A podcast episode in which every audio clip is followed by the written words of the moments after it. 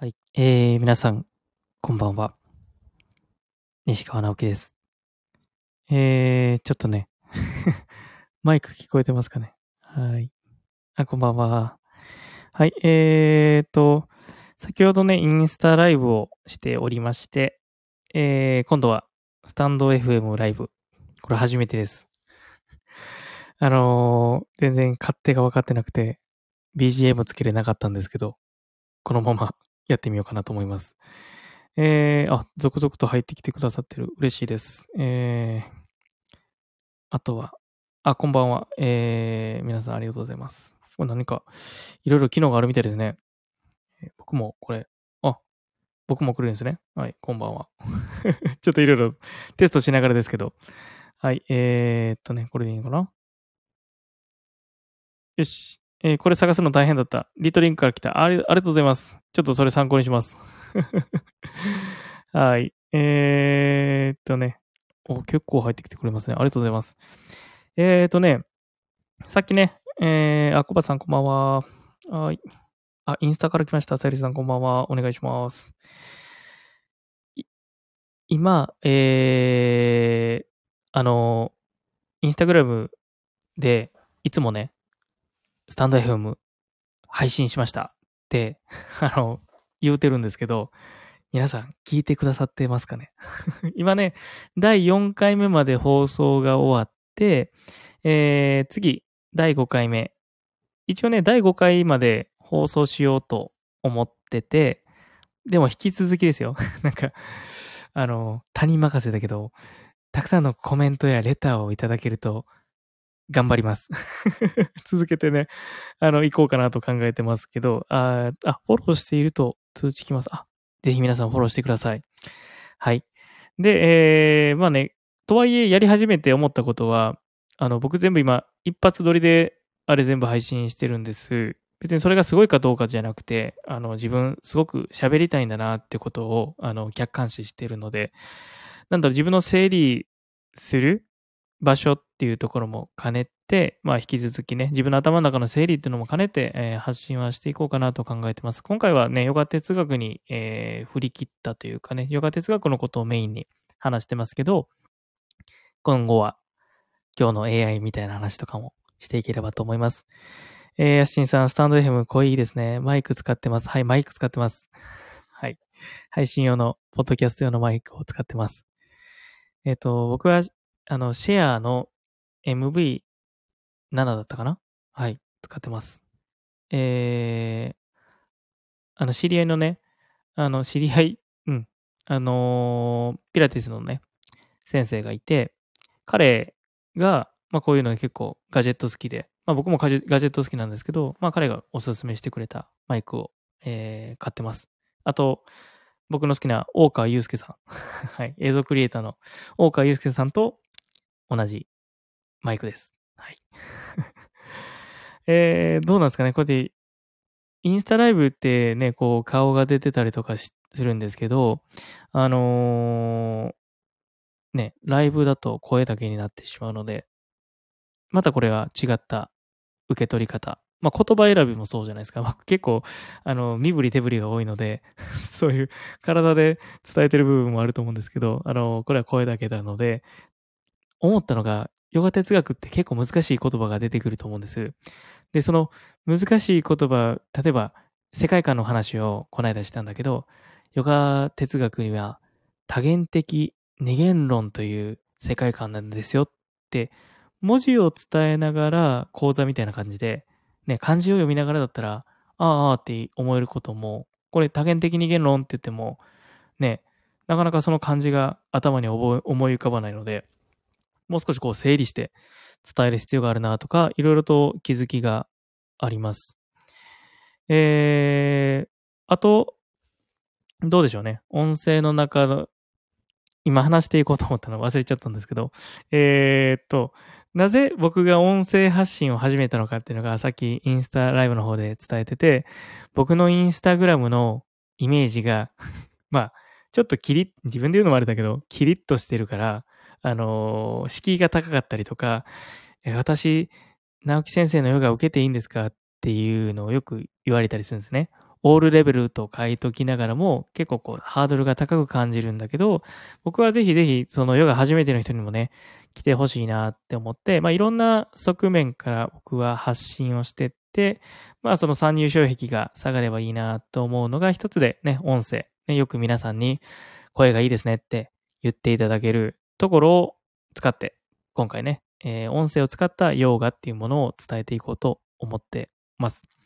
で、僕の失敗談ですよ。さっき、これからはね、人類は AI が発展してったら、失敗っていうものがある意味魅力的になってって、エンタメになっていくみたいな話をしたんですけど、あの、この音声配信をスタートするまでに2回失敗しました。それ何かというと、 Voicy って知ってますか？このスタンド FM でボイシーの話するのもどうかと思うんですけど、あのー、西野さん、キングコングの西野さんとかがやってる Voicy で、僕は配信を始めようと思ってた。っていうか、結構僕のね、あのー、結構ブランディングというか、一緒に今お仕事させていただいてる企業さんが、あ、直樹さん、音声配信やったらどうですか？っていうこともね、言っていただいて、あ、それ、いろんな方にもおっしゃっていただくんですよって言って話してて、で、あ、じゃあ、どのプラットフォーム使ったらいいですか？みたいなことを聞いたら、あ、ちょっと分析してみますねって、直樹さんのコンテンツ含めて、直樹さんの価値観とか世界観も含めて考えてみますっていうことをね、言ってくださって、えー、直樹さん、データが出ました。ぜひ、 Voicy でやってみませんか？って言ってね、あの、言ってくださって、ああ、 Voicy ですね。わかりましたって言って。で、 Voicy って選考なんですよ。ご存知ですか？僕全然知らなかったんですけど、あの、アカウント作ったら、もうすぐにこうやって配信ができるのかなと思いきや、 Voicy は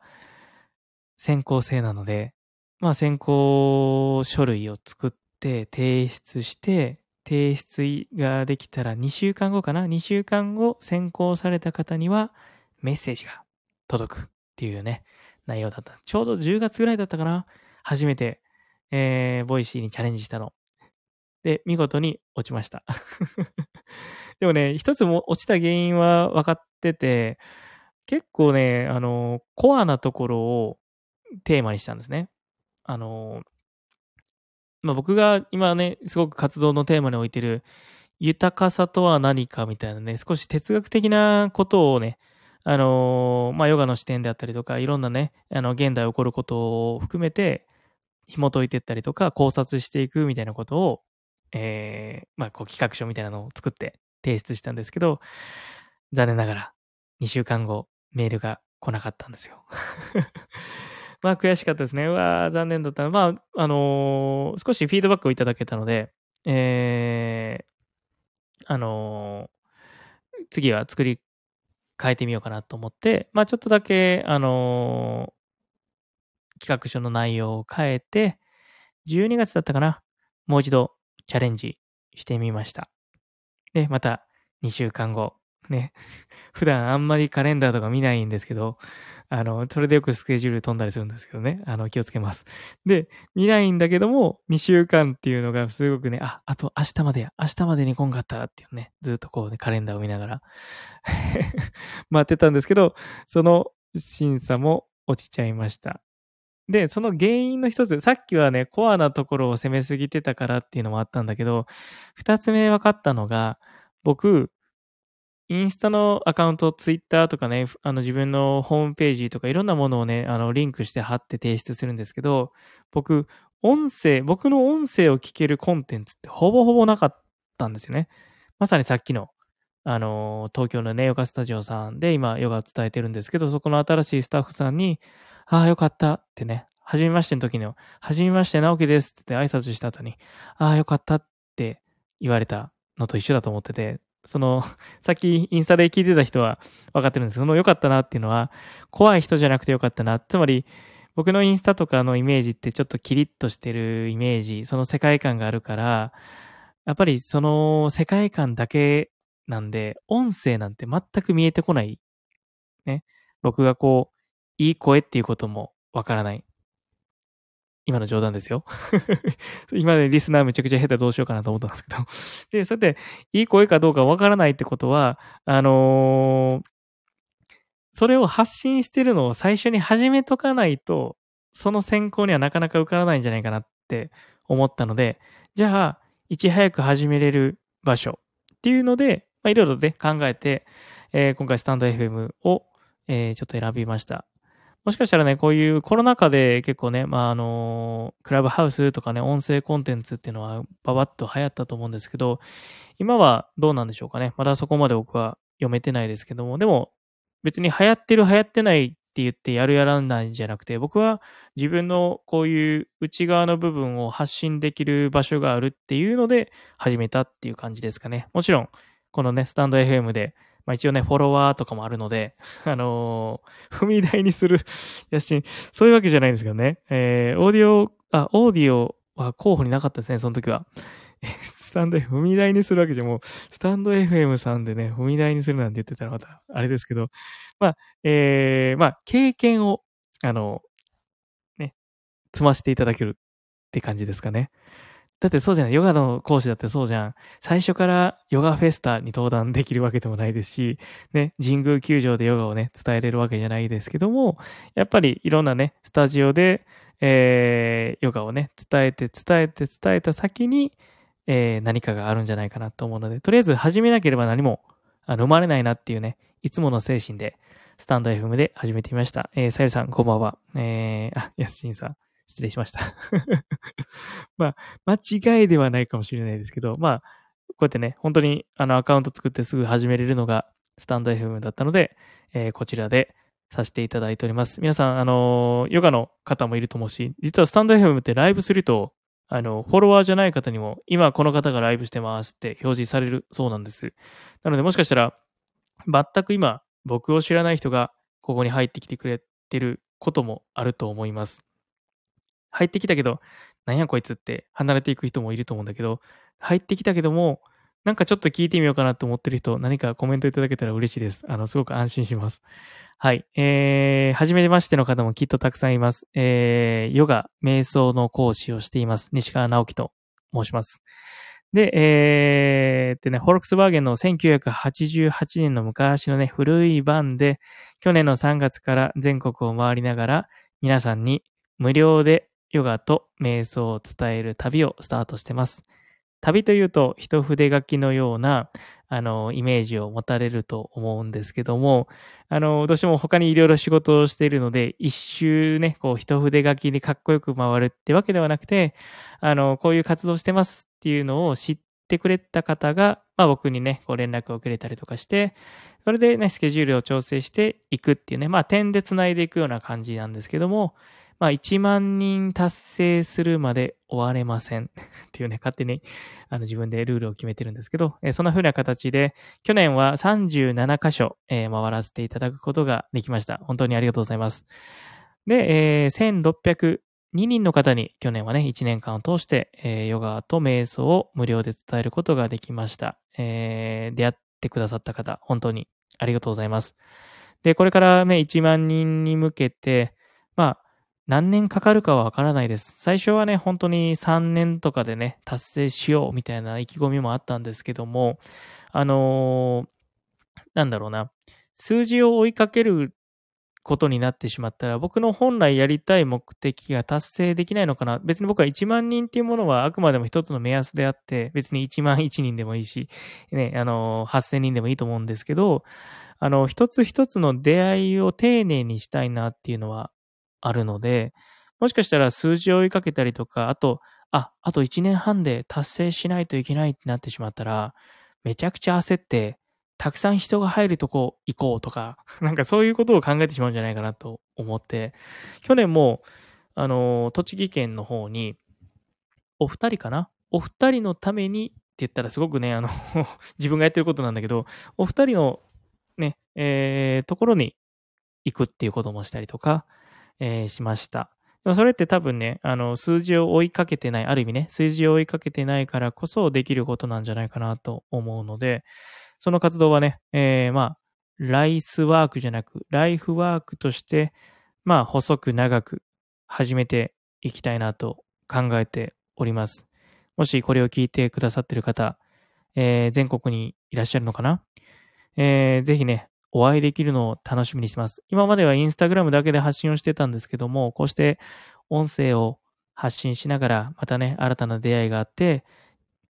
ね、インスタ見てますっていう出会いはね、去年たくさんあったんですけど、今度はスタンド FM 聞いてますっていう方が出てきてくれたら嬉しいですね。はい。なんかスタンド FM やってよかったなって 思う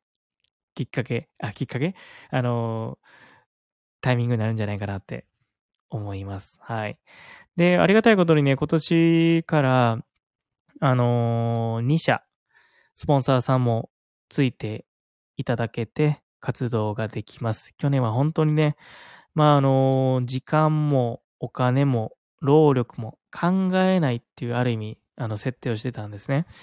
まあ、あのー、その中でね、たくさん出会いがあったり、いろんな経験をさせてもらったんですけど、今年はね、あのー、ちょっと計画的に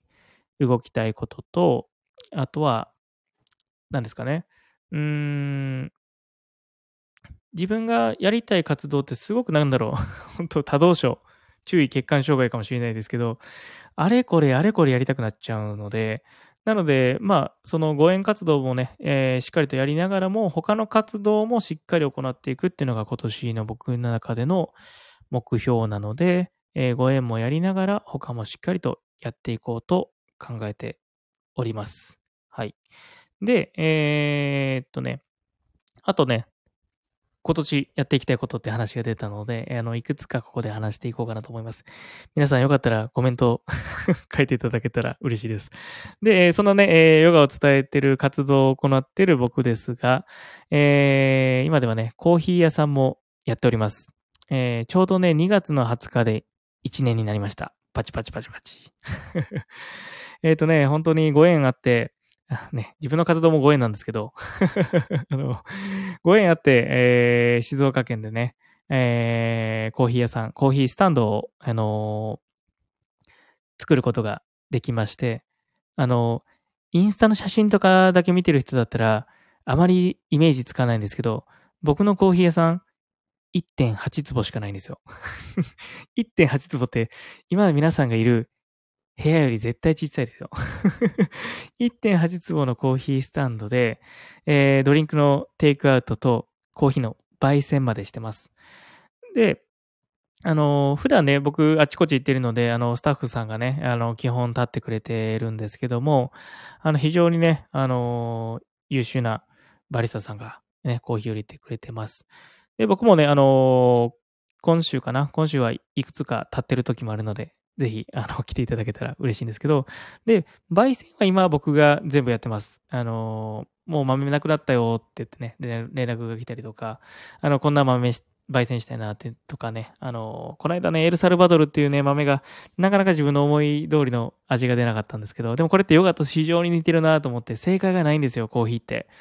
あの、木豆から焙煎して、その焙煎度合いとか、その温度の調整とかも、あの、すごく奥が深くて、でもコーヒーの味に正解も不正解もないんですね。めちゃくちゃ苦いものをまずいって感じる人もいれば、めちゃくちゃ苦いものを美味しいって感じる人もいるし、僕が好みの浅入りのコーヒー、いわゆる焙煎度合いが浅いコーヒー、フルーティーな感じなんですけど、酸味の強い。でもそれを、あの、僕のコーヒースタンドの周りの人ってあまり浅入り飲んだことがない人が多くて、おすすめして飲むと、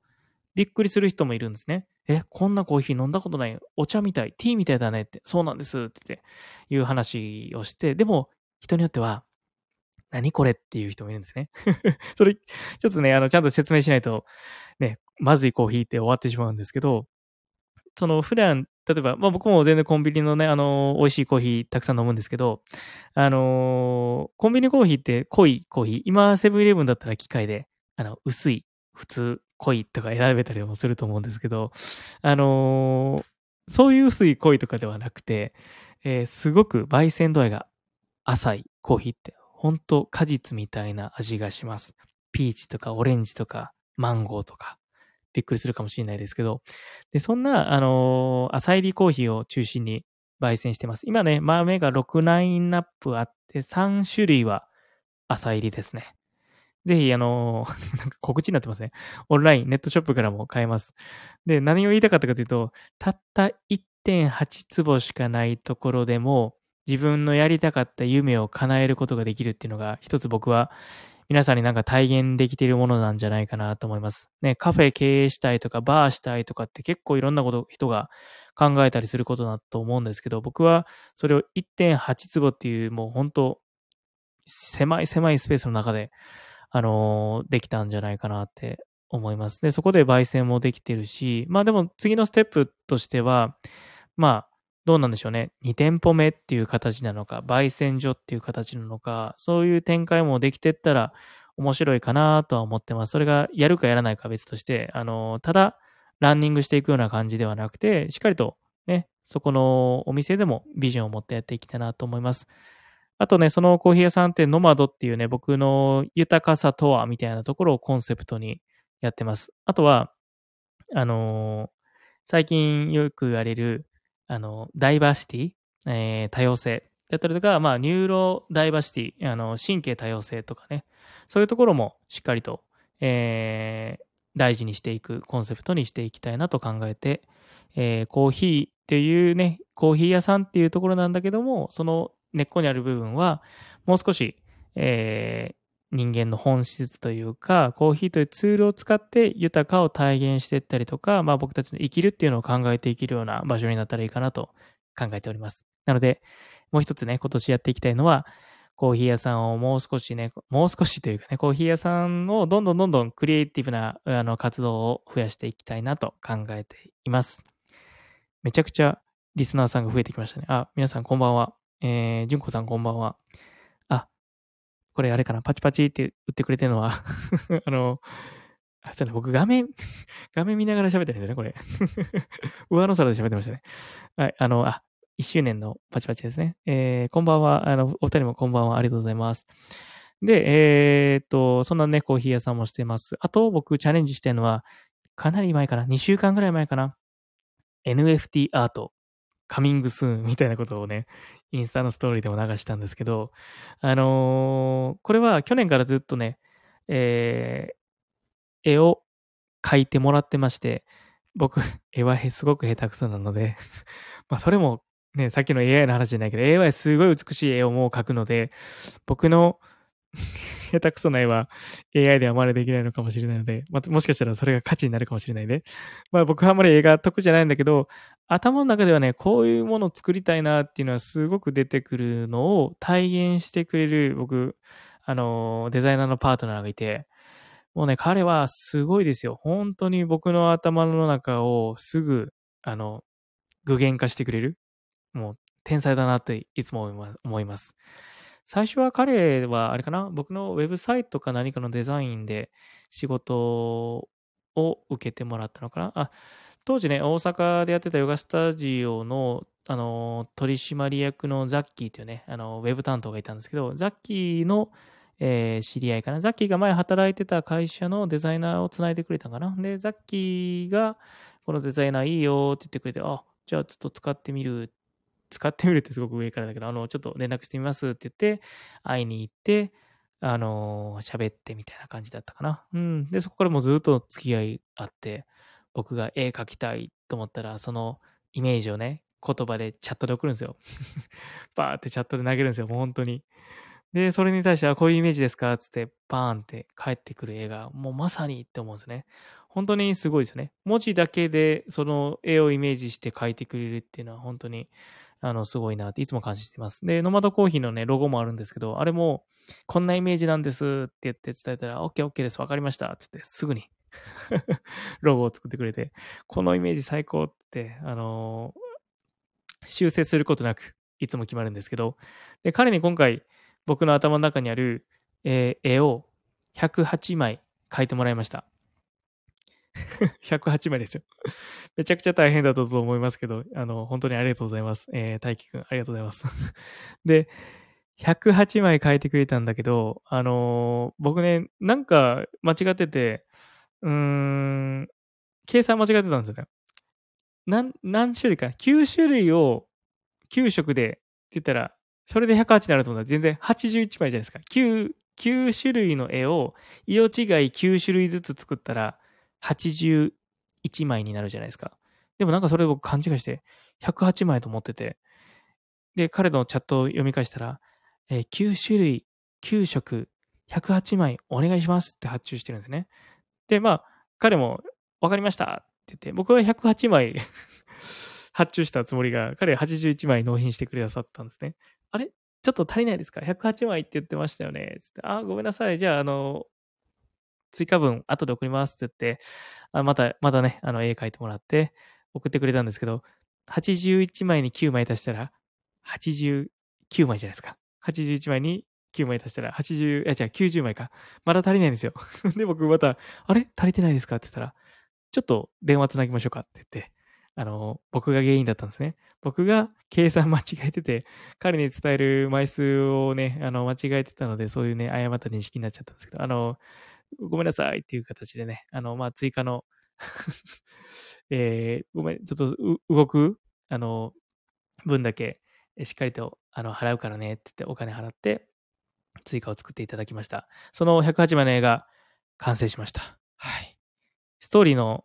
あれかな？あのー、なんて言うんだ？ハイライト？ハイライトに残してるんですけど、まだ全貌がわからないように少しモザイクがかかってるような表現をしてるんですけど、えー、NFT、ね、えー、非代替性トークンっていうね、えー、言葉、最近いろんなところで聞くんじゃないかな。JR 西日本もこの間なんか鉄道 NFT を3月1日から発表するとか言ってたし、まあ有名なところだったら西野さん、キングコングの西野さんが、あの、プペルね、映画のプペルの絵本のページを NFT で販売開始して、まあ、速攻売れたっていうのが、えー、話題になってましたけど、まあ、今回僕もこのね、えー、108枚の絵を、まあ、オープンシーなのか、どこかのね、えー、プラットフォームで NFT としてね、えー、出展して、しっかりとこれに価値を持たした上で、えー、やっていこうかなと思いますが、まだそこのコンセプトが、まあもちろんその絵の、絵に対してのコンセプトは多様性と、あの、丁寧っていうのを表現している絵なんですけど、えー、でも、これをどう扱っていくか、扱っていくっていうのはどうなんか楽しんでいくのかっていうところが、あのー、まだ考えてるんですね。なんか西野さんが言ってたんですよ。NFT、NFT っていうね、よく NFT おじさんって言われてね、いわゆる投資目的で飛びついてる人たちってもいるんですね、NFT って。まあ、えー、有名なところだったらね、あのー、すごい値段になってるもの、あの、ボートのやつね。あの、ボートの、えー、会員証が NFT で発行されてるのとか、すごい値段になってたりとかするんですけど、そんな、あのことを別に僕がやりたいわけじゃなくて、でも、結局人って面白いか面白くないかで行動するか行動しないかっていうのがあるので、あのー、ぜひこのね、せっかく、え大輝くんと一緒に作ったこの108枚の絵、そしてこれから訪れていく Web3 っていう時代の楽しみながら学べる方法として何か僕が、えー、これを聞いてくださってる方とかと一緒にアプローチできたらいいのかなって思ってます。なんかいろいろとね、話しますけど、なんかどんどんどんどんテクノロジーの進化が早すぎて、いや、もうついてけへんっていう気持ちもわかると思うんです。でも、僕もね、学びを止めたらついていけへんとなると思います。多分きっと、今の若い子たちよりも全然ついていけてないと思うんですけど、あのー、でも、みんなでやったら、なんか遊びながらやったら学べるんじゃないかな。ゲームみたいにね。今の多分小さい小学生とかってゲームしながらプログラミング学んでるんじゃないかなって思ったり、ゲームしながら NFT 学べるんじゃないかなと思うみたいな形で僕はあのー、まあ、こういうアート、ね、NFT アートを使ってヨガを体現する っていうところにチャレンジしてみたいなと思います。まだきっとヨガ業界でこんなことしてる人なんて誰もいないと思うんですけども、えー、まあヨガ業界の異端児としてね、えー、僕はしっかりと全然違う道を歩んでって、えー、最終的には同じ道だったんですねって言われるように 頑張っていきたいなと思います。えー、やすちんさんから、インスタへの誘導テクニックがうまいですね。ストーリー見たくなりました。ありがとうございます。別に誘導してるわけじゃないんだけどね。はい、えー、なおなおさん、あ、なお、ね、同じ名前ですね。お笑い芸人さんも音声が NFT で売れてるみたいです。あ、そうなんですね。あのー、坂本龍一さんのあの、楽譜の音符一個一個が NFT で販売されているとか、僕の好きな、あの、デザイナーの方で、花井祐介さんっていう方がいるんですけど、花井祐介さんの絵って、あの、めちゃくちゃ転売されるんですよ。あの、抽選で当たった人が、その絵を変えて、変えるんだけども、すぐヤフオク出てるんですよ。まあそういうものって他にもたくさんあると思うんですけど、でも、花井さんすごい賢いなって思ったのが、先に NFT を、あのー販売して、その NFT を持ってる人じゃないと抽選会に参加できないっていうね、あのーことをされてたので、まあ、ただお金儲けだけで買おうとする人をね、こう排除できると思うんですね。えーこれから銭湯行ってきます。行ってらっしゃい。温まってきてください。そう。なので、まあ、そうやって活用方法はね、本当にたくさんあると思います。でも、なんか、よくわからないなって思ってるよりも、あのーぜひぜひ、なんかせっかく新しいおもちゃが目の前に出てきたので、みんなで一緒に遊んでみようっていうぐらいの僕は気持ちなので、別にこれでね、えー株みたいにね、儲けてやろうとかね、一切思ってないですし、むしろ、あの、絵描くのもね、あの、たくさんお金かかってますし、でもなんかそれでみんなで遊べたらいいんじゃないのとか、みんなで一つ上の世界に上がれたら面白いんじゃないのって勝手に思ってます。一緒に遊びませんか？はい。まあ、その風な形でね、えー一つ、えーね、コーヒー屋さんを今年ね、ちょっと盛り上げたいなーって思うのと、NFT アートとして、まあ、ヨガの、えー業界の中でこれにチャレンジしてる人がいないので、僕はこれにチャレンジしていこうと思います。まあ、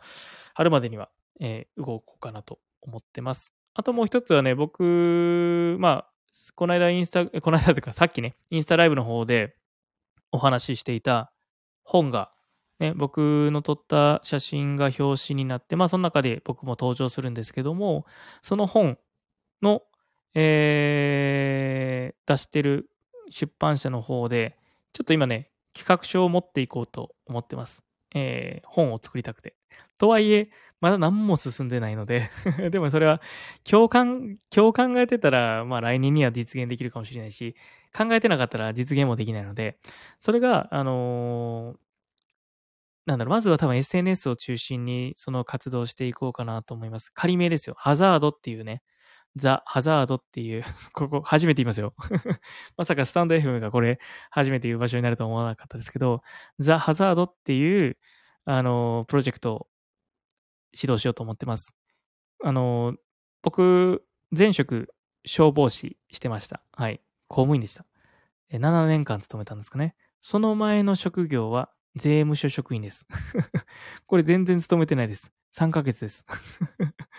そうなんですね。で、えーで、公務員、公務員っていうお堅い仕事をしてきた中で、今は、ある意味、皆さんから見れば、ふらふらしているように見えるのかもしれませんけど、それって僕はある意味二つの世界を見たんじゃないかなって思います。もちろんね、まだまだ奥行きがある世界だと思います。どちらも。ね。えー、じゃあ、そうやってお堅い仕事をしてた僕、なんかふらふら、うん、ヒッピーっていうの？わかんないけど、まあ、そういう生活をしてる僕、両者ともに、えー感じた中で、あのー思ったのが、まず、その、お堅い仕事の方ね、お堅い仕事のま消防の方ね、税務署は全然いなかったので、もう仕事も覚えてないですけど、で、えー消防士の時って僕3.11の震災があった時に、まあ僕は大阪であの消防士してたんですけど、3.11があったら、あの、緊急消防援助隊っていうのがね、阪神淡路大震災を機に、いわゆる大災害があったら、みんなで、あの、助け合おうっていうね、協定が結ばれてて、まあそれが3.11の時に、まあ東北で震災があって、あの、僕ら大阪であっても、あの、全国から、えー3.11、ね、発信源のあたりに、えー救助活動に行くっていうのがあって、僕は3月11日に地震があって、第一次隊じゃなくて、僕その日、あの、非番っていうか、明けだったんですね。仕事明けて、家で仮眠してたら、まあ上司から電話がかかってきて、おい、西川起きろみたいなの言われて、どうしたんですか？って、お前テレビつけろって言われて、え？みたいな、テレビつけたら、ちょうどその時仙台空港がバーってね、こう津波で流されてるようなシーンだったんですけど、うわ、えらいこっちゃなと思ったら、お前出動できる準備しとけよって、あの上司に言われて、え、さっき帰ってきたのにって思う部分はあったんですけど、いやもうこれはもう一大事だと思って、あの、今、あの、どの人員が派遣するかを、あの、作戦会議でやってるから、とりあえず荷物つくあの詰めて、あの消防署に来いみたいなことで言われて、で、消防署に行ったら、あホワイトボードでね、えー人員がこう、ね、誰々は救急車で、誰々は消防車でって言ってね、こう人員配置がされてたんです。で、僕は、まあ、非番、いわゆる明けだ、仕事明け、24時間の仕事終わった後だったので、あの、その日行くってわけじゃなくて、翌日行くタイだったんですね。なので、僕3月11日にスタートしたわけじゃなくて、僕は3月12日タイとして、第2陣隊として、えー、東北に行って、まあ、活動をしていたっていうわけなんですけど、なんでこの話になったかというと、僕たち、やっぱり、日本って災害大国じゃないですか。まあ、僕もそれをね、身にも、あの身をもってあの体験したんですけど、で、僕今ね、やってるバンライフみたいなね、まあ最小限の荷物で生活したりとか、まあ自由気ままにあちらこちら移動するんですけども、いわゆる家があまり重要視されてないような生き方になってきてる。プラス、そういう災害が起きた時に家がなくなるっていうことも分かってるんで、じゃあ僕たちって災害がなった時に考えるんじゃなくて、災害がなる前にやっぱこれか、なんか、すごい防災の話みたいなのできてましたね。あの、災害がね、こんな災害大国に生きてる中で、じゃあ、あなたの家がもし、明日、なくなるんだったら、何を持って逃げますかっていうところを、僕、このプロジェクトで、なんかね、別にこれ今言葉で喋ってるだけだけど、だけど、これを写真なのか何かで伝えてって、みんなに考えさせるきっかけを作りたいなと思ってます。えー、消防士っていうものを僕は経験することによって、まあ、命の大事さであったりとか、災害の危険性だったりとかを感じ、そして、まあ、車でこうあちこち行くようなバンライフみたいなことを経験することによって、ね、本当に大事なものって何かなっていうところを考えるきっかけがやっぱあったんですね。でもそれをみんなに考えてもらうのも面白いんじゃないかなと思ってて、例えば今家があって、えー、もし明日その家がなくなるんだったら、何を持って逃げますか？でも、持って逃げれるものも決まっ、あの、そんな全部は持っていかれないじゃん。そこで選んだものって、きっとそこにその人の大事にしないといけないもの、大事にしているものっていうのが見えてくるんじゃないかなって思うんです。それがみんな一緒じゃないと思うんですよ。もしかしたら、この写真だけは、だったりとか、このカメラはもうずっと、みたいなね、代々、あの、お父さんからもらったっていうような、そんなカメラを持って逃げるかもしれないし、いやいや、お金だって言って財布を持って逃げるかもしれないし、でも、いざじゃなくて、ちょっと考える時間があるんですよ。もし明日、亡くなるんだよって言われてたら、今日一日考えることができるじゃないですか。じゃあその中で、あなたにとって、ね、両手で収まるものだけど、持って逃げるものは何ですかって考えたときに、その人の豊かさをうーん、表すようなものっていうものが、その手の中に収まってるんじゃないかなって思ってて。じゃあ、100人もしそのね、ものを見れたら、なんか豊かさっていうものの解像度がすごく上がるんじゃないかなって僕は思ってるんです。それは僕が思う豊かさとみんなが思う豊かさって違うし、どれが正解不正解とかはないんだけども、もし100人が私の豊かさとか私の大事なものこれっていう中で100個違うものが並んだとしても、何かしらの共通点っていうものが見えてくるんじゃないかなって思ってます。そんな、えー、ザ・ハザードっていうね、え、あなたは家から何を持って逃げますか？っていうようなね、問いかけ、まあこれはある僕の大好きな方のね、すごくあのリスペクトしてインスパイアされてやりたいなと思ってる企画なんですけども、これをどこかのタイミングで動かしてみたいなと思います。みんなの大事なものを見ることによって、自分の大事さがさらに見えてくる。ね、そんな僕のテーマにしてる豊かさを体現する一つのプロジェクトとして、これもどこかのタイミングでスタートさせたいなと思います。今年は応援も含めてやることがたくさんあります。で、まあ3月9日からもね、あの、みんなと一緒に学ぶヨガ哲学講座が始まったりとかもしたりとかね、えー、もういっぱいやることがあって幸せです。はい。でもね、本当に、あの、あれだこれだってなってしまうんですけど、ちゃんとね、整理しながら、一歩一歩、えー、進んでいこうかなと思います。未来見ればね、えー、不安になることもあったりね、僕でもありますよ。未来ね、見れば不安になることもあるし、ワクワクすることもあるから、えー、今やることっていうものも見えてくるんじゃないかなと思います。たくさんの方がずっと聞いていただけてて嬉しいです。またね、こうした、まあ、ライブなのか、あのー、ラジオなのかわかんないですけど、皆さんのレター、ね、お便りやコメントが制作の励みになりますので、あの、ぜひぜひ、えー、スタンド FM のフォロー、または、あの、活動のメイン、インスタグラムだったりとか、最近は LINE も始めましたので、そちらもチェックしていただけたら嬉しいです。LINE は結構ヨガを中心に配信してます。インスタは活動全般、世界観を作ってます。そして僕の頭の中を喋るのがここです。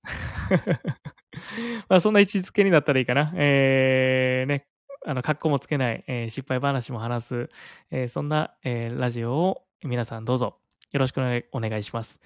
今日はね、初めての、あのスタンド FM ライブだったんですけども、えー、楽しんでいただけましたでしょうか。9時から9時半インスタライブ、えー、9時半から10時スタンド FM ライブのつもりだったんですけど、もう30分オーバーして